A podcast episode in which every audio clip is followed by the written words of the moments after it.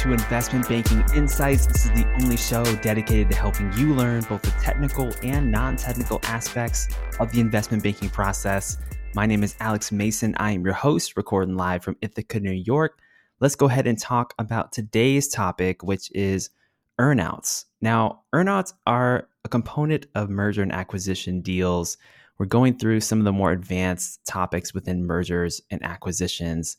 And the question is this What is an earnout? And why would a buyer offer it to a seller? What is an earnout? And why would a buyer offer it to a seller? Now, first of all, of course, as I like to do on the show, we want to define these things first before we talk about how they apply to the situation and the implications. So, what is an earnout? An earnout is a form of deferred payments in a merger or acquisition. So let's say that a buyer wants to purchase a business and they offer them a normal price of, say, $100 million. And the seller says, okay, thank you for your $100 million. And then the deal gets closed, everybody's happy. And then all of a sudden, the sellers of the business, they say, you know what? We don't really feel like managing this business anymore. We've got our $100 million.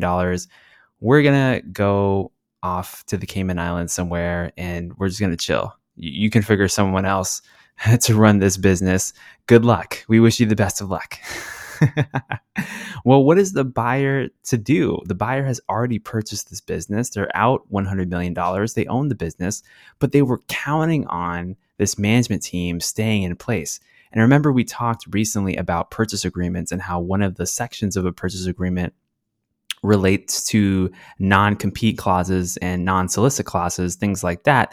Well, that's the reason why those kinds of clauses are in there. It's because you often want the management to stay in place, at least for a certain period of time, because you want them to run the business well and ultimately create value for you uh, from the buyer's perspective. So this earnout, it's it's like the other side of it. Instead of having a clause that kind of restricts the seller of doing certain things. This is the other end of the coin. This is an incentivizer where the the seller will be able to earn extra money through their dedication basically or through achieving some kind of milestone, specific milestone that they need to hit. So let's say that the buyer wants to incentivize the seller of the business to stick around, manage the company over time and you want the business to continue growing and thriving under the existing team, the systems that are in place, and the overall culture too, because culture is affected by who's actually running the business. So the deal might have an earnout tied to it that looks like this. The seller will earn an extra $10 million if revenue exceeds $150 million three years after the acquisition. And that can be the definition of it. And so it's a way of the buyer and seller agreeing to a certain baseline amount of compensation, which is the deal purchase price itself. But there's also this additional cherry on top that's thrown in if things work out well.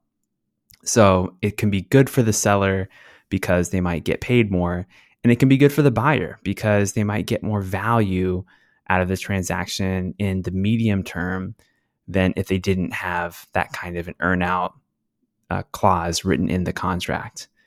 So, in the case of the seller not meeting whatever the specified target is, well, they would miss out on that extra earnout, that extra profit, and the buyer would basically miss out on the whatever milestones are going to be achieved.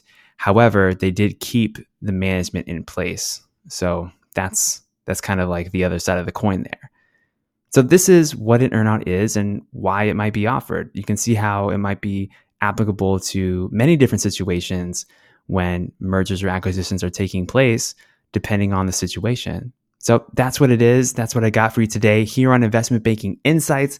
I hope you're doing amazing. Hope you're crushing it with your technicals practice, your behaviorals practice. And I know many of you, many of my friends, I mean, are, are on the interview, on the interview train right now, doing interviews, going to New York, going to different places and I'm so excited for you. Let me know how your interviews are going, by the way. I, am curious to know and I'm rooting for you.